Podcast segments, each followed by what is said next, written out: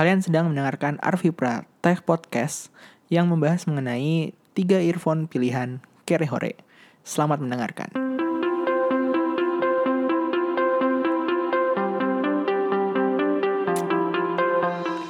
Halo semuanya, apa kabar? Gimana uh, awal minggu ini? Semoga apa ya? Ya, apa yang kalian kerjakan semuanya bermanfaat dan memberikan apa ya? Ya itulah. Gue nggak bisa banget motivasi-motivasi gini.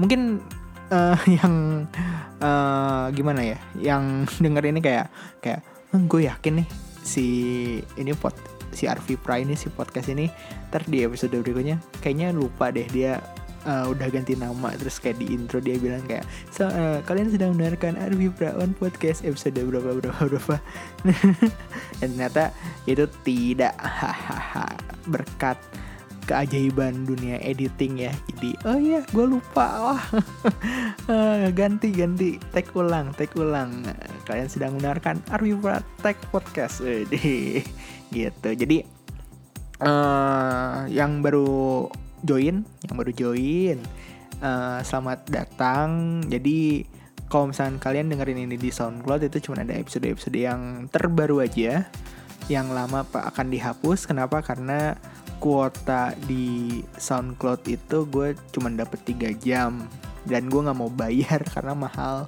Gue mendingan apa nyewa hosting sendiri, lebih murah hitungannya seperti itu. Tapi kalau misalkan uh, yang di sini lebih nyaman untuk kayak Vi, lu coba bikin di Spotify, gue lebih sering denger podcast di Spotify. Itu bilang aja ntar uh, gue usahain.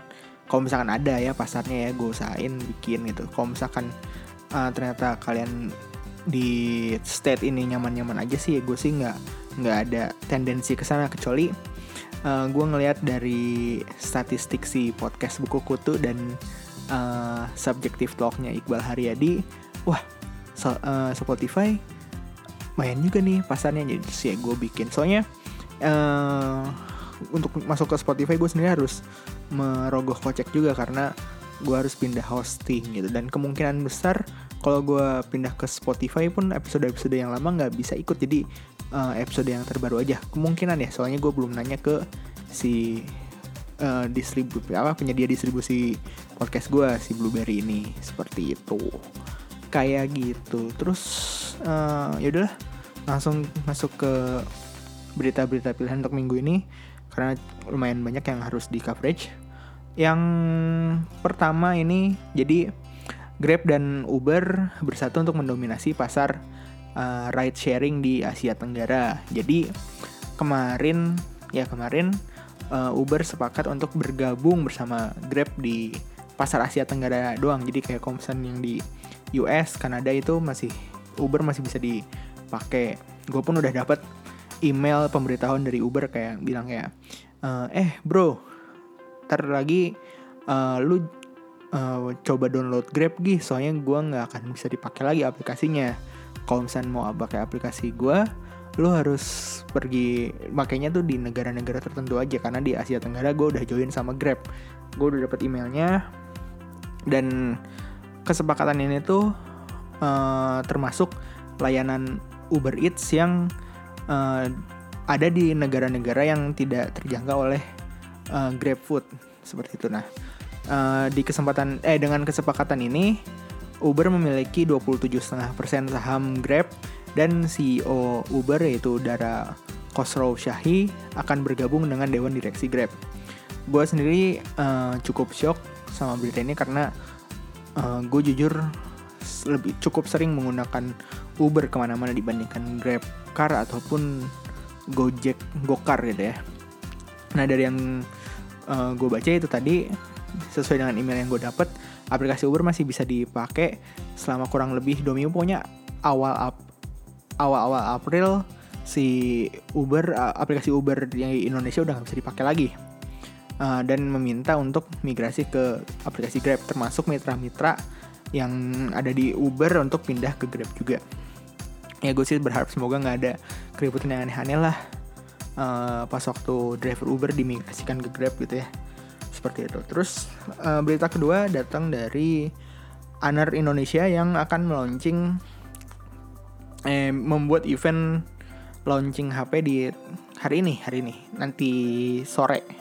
Jadi uh, hari ini hari ini Honor Indonesia akan mengadakan launching event yang bertujuan untuk meresmikan tiga smartphone terbaru mereka, yaitu Honor lima sepuluh, Honor sembilan Lite, sama Honor seven X. Honor tujuh X jadi lima sepuluh, sembilan Lite, sama seven X. Nah, acara ini dimeriahkan oleh Lenka, penyanyi asal Australia, dengan lagu hits Trouble Is a Friend.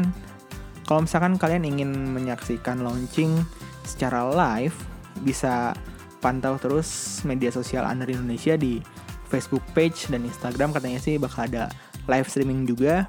Uh, di link di deskripsi di bawah, atau kalian cukup uh, ikuti sosial media gue, karena mungkin gue datang ke sana dan ya foto-foto share-share di sosmed lah, seperti itu.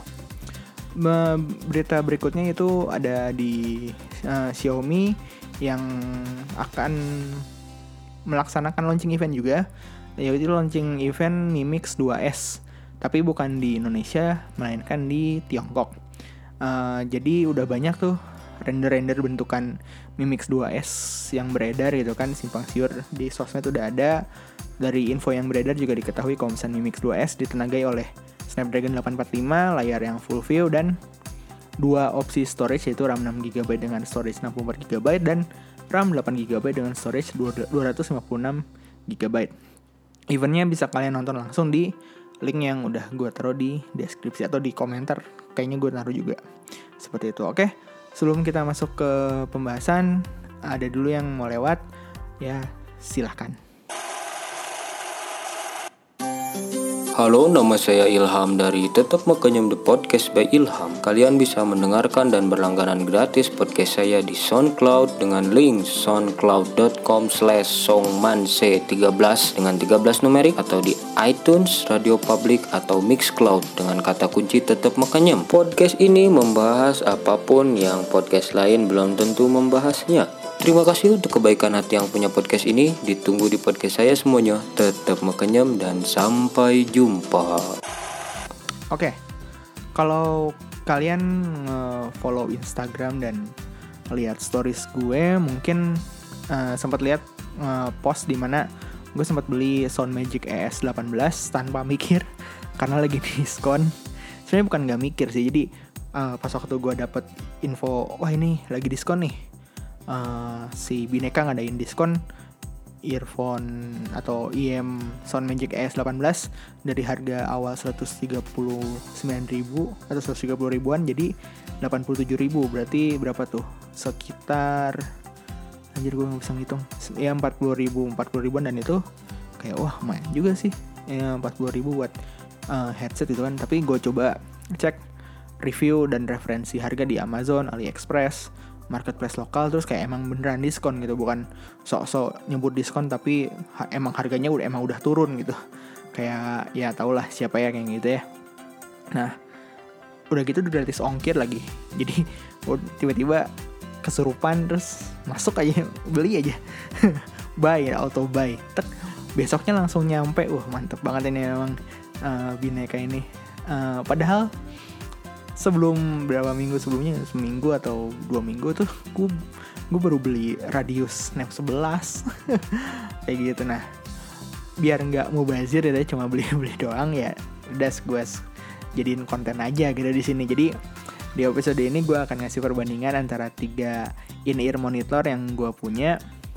Sebelumnya gue pakai Rock Zircon, harganya sekitar seratus lima puluh ribu sampai seratus tujuh puluh lima ribu. Terus Snap eleven di harga dua ratus lima puluh ribuan, dan SoundMagic E S eighteen di harga uh, normal seratus tiga puluh ribu, walaupun gue dapat dengan harga sembilan puluh ribu gitu. Sebenarnya tuh masih banyak in-ear monitor atau earbud yang oke okay gitu di range harga segitu gitu kan, kayak sebut aja earbud Vido gitu, atau in-ear monitor dari brand Knowledge Zenith gitu, kayak K Z Z S three, K Z Z S T gitu kan, harganya di situ-situ juga. Nah, tapi ya karena yang gue punya cuma tiga ini gitu kan, terus gue nggak nyaman pakai earbud. Uh, jadi bedanya in-ear monitor tuh yang yang si si apa namanya drivernya tuh masuk ke telinga plok gitu. Komsan earbud itu yang kayak head headset headset bawaan bawaan H P yang jadul gitu loh, yang nggak ada ya gini deh. Kalau misalkan in ear monitor tuh ada karet-karet yang itu loh, karet-karet uh, ya karet-karet itunya lah, ear tipsnya lah karetnya. Kalau misalkan earbud tuh biasanya tuh pakai busa. Ya kalian tahu lah ya, ntar googling aja lah bedanya earbud sama in-ear monitor. Nah, jadi punten banget nih kalau misalkan gue nggak uh, menyediakan banyak uh, referensi gitu kan. Hmm, gue nggak nyediain K Z. K Z kayaknya gue pengen bikin episode sendiri aja, tapi ya lihat nanti lah, gue nyari duit dulu. Kalau misalkan kalian punya rekomendasi lain, silahkan tulis di kolom komentar, karena gue juga penasaran sama dunia audio file ini gitu kan. Termasuk yang kerehore gitu. Kalau misalkan apa namanya kalian, bang cobain uh, earphone ini, cobain headset ini. Nah, ntar gue mungkin lebih ke trigger buat, oh ini kayaknya oke nih, ini kayaknya oke. Ntar gue cobain gitu, seperti itu. Oke, okay, uh, langsung aja kita mulai nih. Yang pertama tuh gue mau ngebahas dari packaging sama desainnya ya.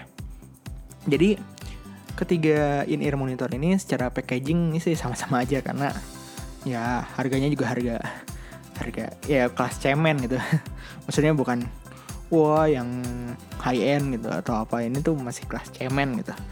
Paling ya rad, si Radius sih yang kotaknya rada bagus, ada ada tulisan-tulisannya tuh dibalut eh, dikasih uh, ke mas-masan gitu, terus uh, depan belakangnya tuh pakai uh, bukan depan belakang sih, belakangnya terutama di penjelasan-penjelasannya tuh masih pakai bahasa Jepang, karena emang si Radius ini produk Jepang punya gitu. Uh, ketiganya isi kotaknya standar ya.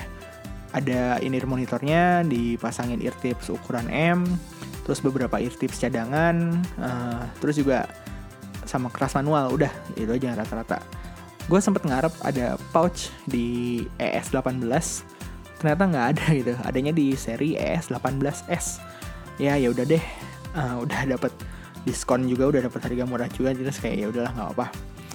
Uh, dari build quality-nya gue jujur lebih seneng sama Rock Zircon, karena kabelnya tuh braided ya, kayak uh, ya tau, lu tahu kan kabel yang braided yang dibalut sama apa benang-benang biar kelihatan kokoh gitu, kelihatan kelihatan nggak gampang nggak gampang acak adut gitu.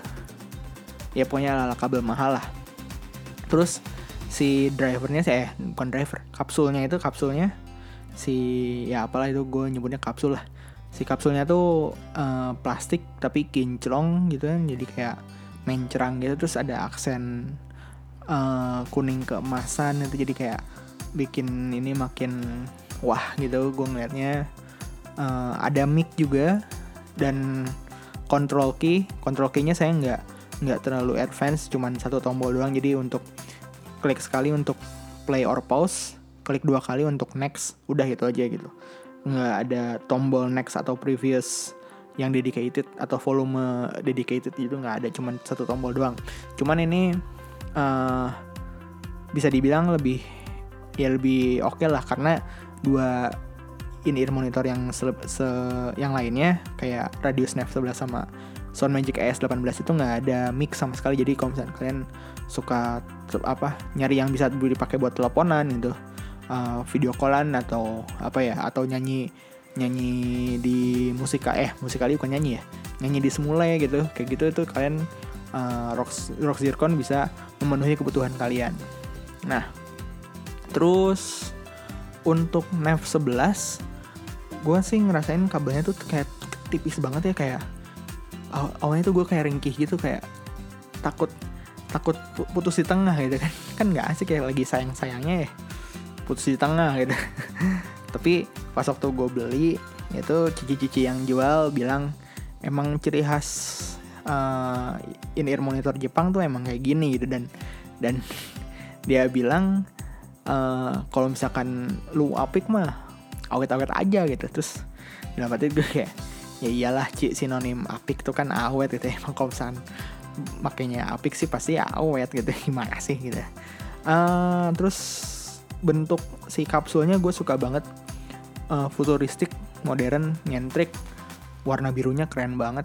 Pokoknya secara secara bentuk, secara pemilihan warna cat, kualitas cat itu oke okay banget, ya lebih mahal.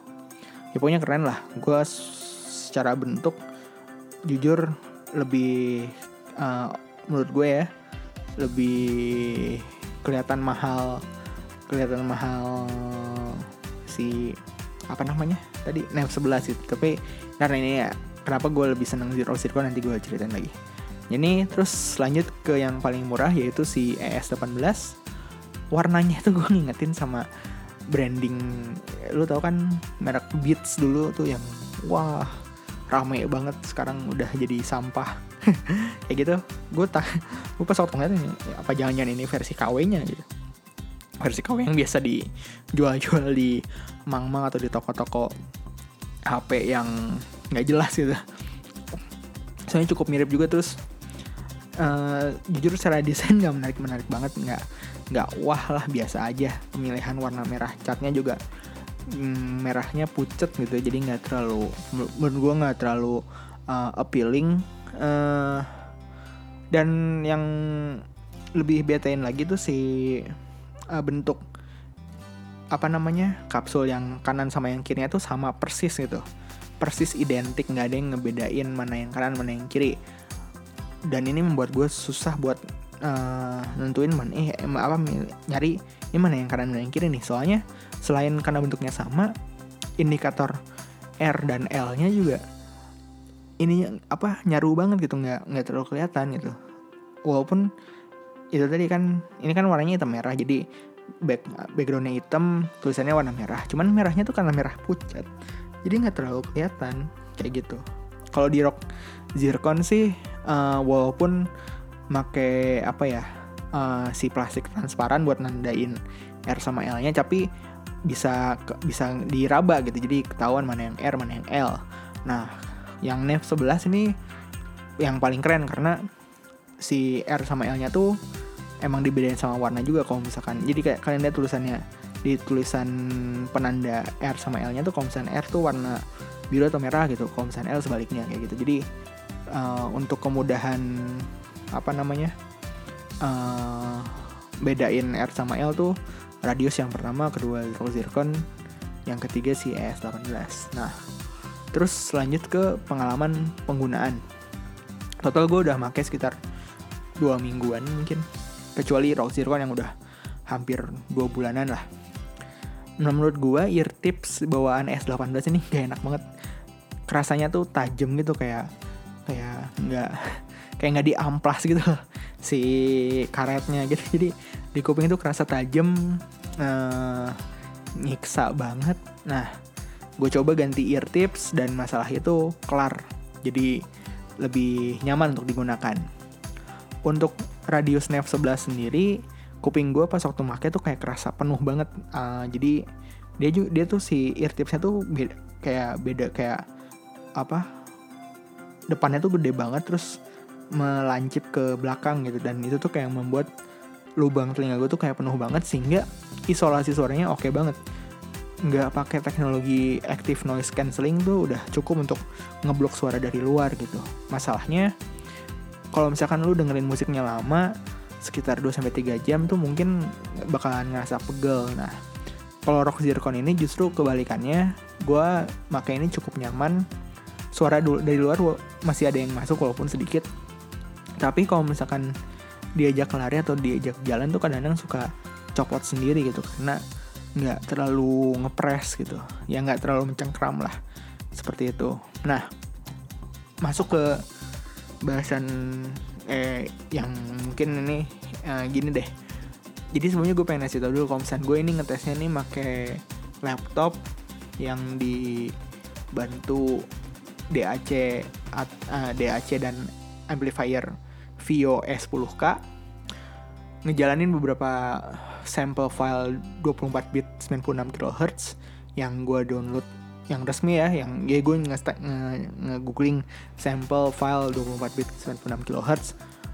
Terus banyak yang apa forum-forum atau website-website audio yang ngasih contoh file yang bisa men, apa bisa ngasih suara yang apa namanya ya uh, range-nya tuh lebar banget. Jadi kayak dari bass sampai treble tuh bisa ke denger, bisa ke bisa ke raba lah, bisa ke kerasa gitu, seperti itu. Dan beberapa lagu di Spotify karena ya rata-rata juga kan pakai dengerin musik tuh lagu-lagu top empat puluh atau lagu-lagu mainstream gitu kan.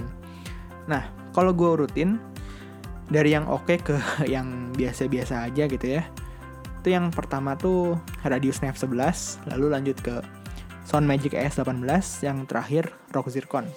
Tapi ini bukan berarti Rock Zircon ini jelek dan busuk ya. Ini gue coba jelasin uh, kalau misalkan menurut gue Radius Snap sebelas sama sekali bukan match up yang yang pas buat si E S delapan belas sama Rock Zircon, karena pertama uh, ciri suara yang dihasilkan tuh cukup beda.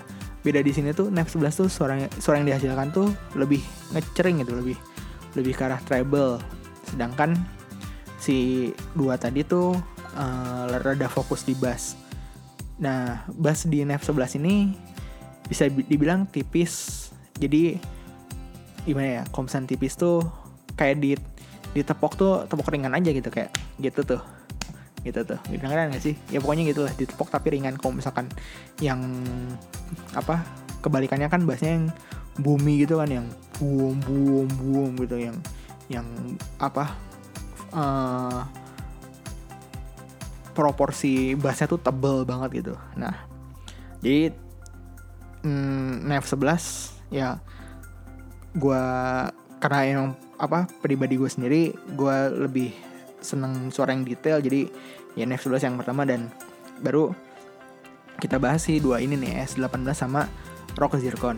Nah buat kalian yang bass head banget atau demen jedak-jeduk gitu ya, entah lagu E D M itu, dangdut, koplo gitu, house music gitu atau apalah, uh, si dua ini tuh bisa jadi pilihan kalian gitu, karena emang secara apa ciri suaranya lebih ngebass gitu. Bassnya tuh ya itulah um, dum dum gitu banget gitu lah. Nah tapi uh, menurut gue kalau misalkan bedanya antara Rock Zircon, Rock Zircon sama S delapan belas ini, Rock Zircon ini bassnya lebih boomy banget, lebih boomy banget, lebih boomy, boomy banget, dueng dueng banget lah, dueng dueng banget, ya gitulah. Uh, tebal banget bass yang dihasilkan dibandingkan E S delapan belas. E S delapan belas bassnya stand out dibandingkan N E V sebelas, tapi nggak sampai boomy banget. Nah, kenapa E S delapan belas ada di atas Rock Zircon gue? Karena bassnya di Rock Zircon tuh hampir nutupin si uh, frekuensi high-nya lagu gitu. Jadi uh, si bagian mid-nya oke, okay, bass-nya oke, okay, tapi si bagian high-nya itu ketutup gitu sama si dua frekuensi yang rada naik tadi. Sedangkan si E S delapan belas uh, bass-nya tuh masih di kategori cukup, seperti bukan cukup sih apa ya, uh, lumayan gitu. Kalau misalkan Rock Zircon bass-nya tebel, kalau misalkan E S delapan belas bass-nya hmm, uh, apa namanya sedang gitu. Kalau misalnya F sebelas bassnya tipis ya, kira-kira kayak gitulah. Nah jadi yang di E S delapan belas sound yang dihasilkan uh, terkesan lebih se- hampir ke flat gitu, cuman bassnya tetap lebih stand out dibandingkan frekuensi lainnya, tapi nggak terlalu jomplang banget bedanya. Jadi preferensi gue memilih E S delapan belas dibandingkan si Rock Zircon. Ntar lagi kita masuk kesimpulan, tapi sebelumnya ada yang mau lewat dulu yang satu ini. Terima kasih sudah menghubungi Telkomnya. Dengan Indah di sini, bisa dibantu dengan namanya? Uh, nama saya Rane, Mbak. Baik, Pak Rane. Ini Pak Rane Suarane Podcast? Iya. Aduh, Pak, saya itu ngefans banget loh, Pak. Kalau mau dengerin podcast-podcast yang lain di mana ya, Pak? Uh, ke suarane dot org aja, Mbak. Baik, Pak. Terima kasih sudah menghubungi Telkomnya. Selamat siang. Uh, iya. Uh, uh, halo? Halo? Halo? Oke, okay, uh, sebelum masuk ke kesimpulan, ini ada beberapa contoh sampel. Ini adalah, uh, gue nggak tahu apakah akan kedengeran jelas atau enggak, soalnya ini metode yang gue pakai todong langsung gitu dari headset atau todong langsung ke mic. Gue nggak tahu ini, kalau misalkan kalian uh, mendengarkannya di mana atau apa, karena ini bisa beda-beda banget uh, tergant apa namanya tergantung setup audio yang kalian pakai gitu.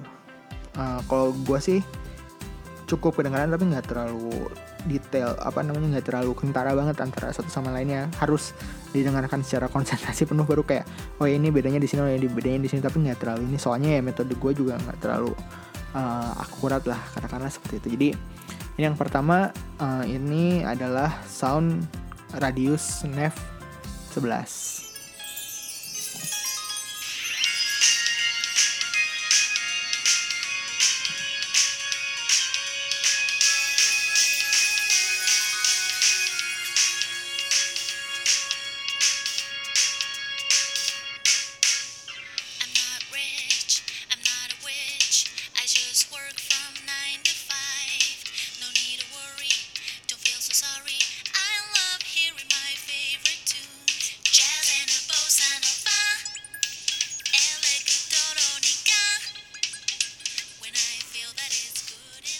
Yang kedua ini adalah sound dari Rock Zircon.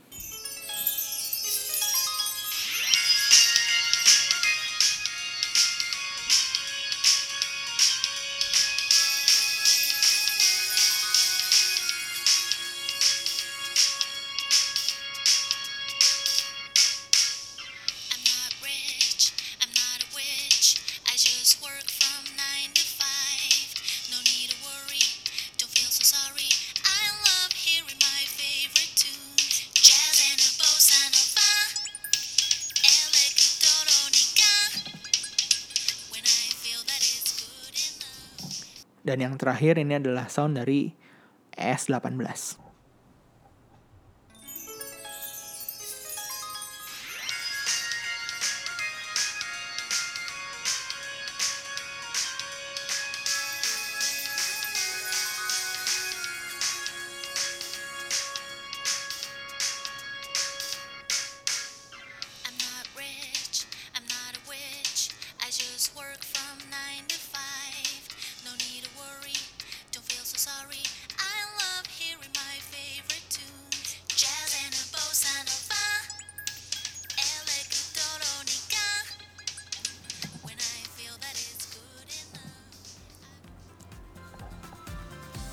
Nah oke, okay. uh, jadi perlu beli yang mana? Hmm, apa yang gue kasih tahu tadi ya, menurut gue sih cukup jadiin referensi aja gitu, dan kalian kalau bisa tuh coba sendiri gitu, karena bagus menurut gue belum tentu cocok di kalian. Yang pasti dari ngetes tiga in-ear monitor ini, gue tahu kalau misalnya masing-masing ternyata punya karakteristik yang berbeda-beda. Awalnya gue kayak sebelum-sebelum ini kayak ah Uh, headphone mah sama-sama aja, earphone mah sama-sama aja. Ternyata sekarang gue cukup bisa membedakan karakteristik-karakteristiknya, walaupun nggak nggak terlalu di apa nggak terlalu dalam banget. Jadi maaf banget kalau misalkan gue ada salah ucap atau apapun. Kalau misalkan berkenan ya komentar aja, kita diskusi gitu. Mungkin kedepannya gue mau coba in-ear monitor dari K Z gitu kan. Ini emang bahaya banget sih dunia audio gini, jadi sering hilaf. Buat kalian yang pengen jatuh terjerembab ke dunia audio lebih dalam, bisa coba cek YouTube Headphonia Store. Linknya akan gue kasih di deskripsi. Jadi mereka itu toko audio gitu, um, ngejual in-ear monitor, uh, terus apa lagi ya, headphone itu, digital audio player, deck amp gitu kan, sampai kabel-kabel tuh mereka jual. Uh, tapi kalian nggak uh, usah takut kalau di YouTube-nya tuh wah ini mah cuman promo-promo barang jualannya dia doang. Emang sih ada beberapa yang kayak dijual di promo, cuman kayak selain itu juga dia kayak ngasih banyak uh, peng, apa pengetahuan-pengetahuan atau teori-teori dasar yang kayak oh ini ternyata ini yang yang yang ya kayak gitu kayak itu. Jadi kalian pengetahuan dan wawasan kalian juga semakin bertambah gitu. Enggak kayak apa cuman jualan gitu kayak si kios-kios itu Xiaomi Xoro. Gue sendiri masih bingung nih apakah gue akan terjun bebas atau enggak gitu kan. Pengen sih ngerasain audio-audio mahal gitu, yang high res gitu segala macam. Tapi gue mikir kayak ah gue aja dengerin lagu cuma pakai Spotify gitu. Pas gue hitung cost buat digital audio player terus beli lagu yang high res ternyata mahal banget. Jadi ya ya udahlah nanti aja kalau misalkan gue rezekinya banyak atau ada tiba-tiba ketumpahan uang kaget atau apalah. Ya itu sekarang-sekarang pakai audio yang ya yang kayak lehore aja, yang dua ratus ribuan aja itu juga udah cukup gitu, kayak gitu. Oke, itu aja untuk episode ini. Terima kasih sudah mendengarkan. Kalau ada usulan topik, kritik, saran, cacian dan makian, bisa melalui email di kotak surat at arvipra dot my dot i d atau via medsos Arvipra Tech Podcast di Instagram, Facebook page, dan Twitter. Gue undur diri, kita ketemu lagi minggu depan. Semoga aktivitas kalian menyenangkan.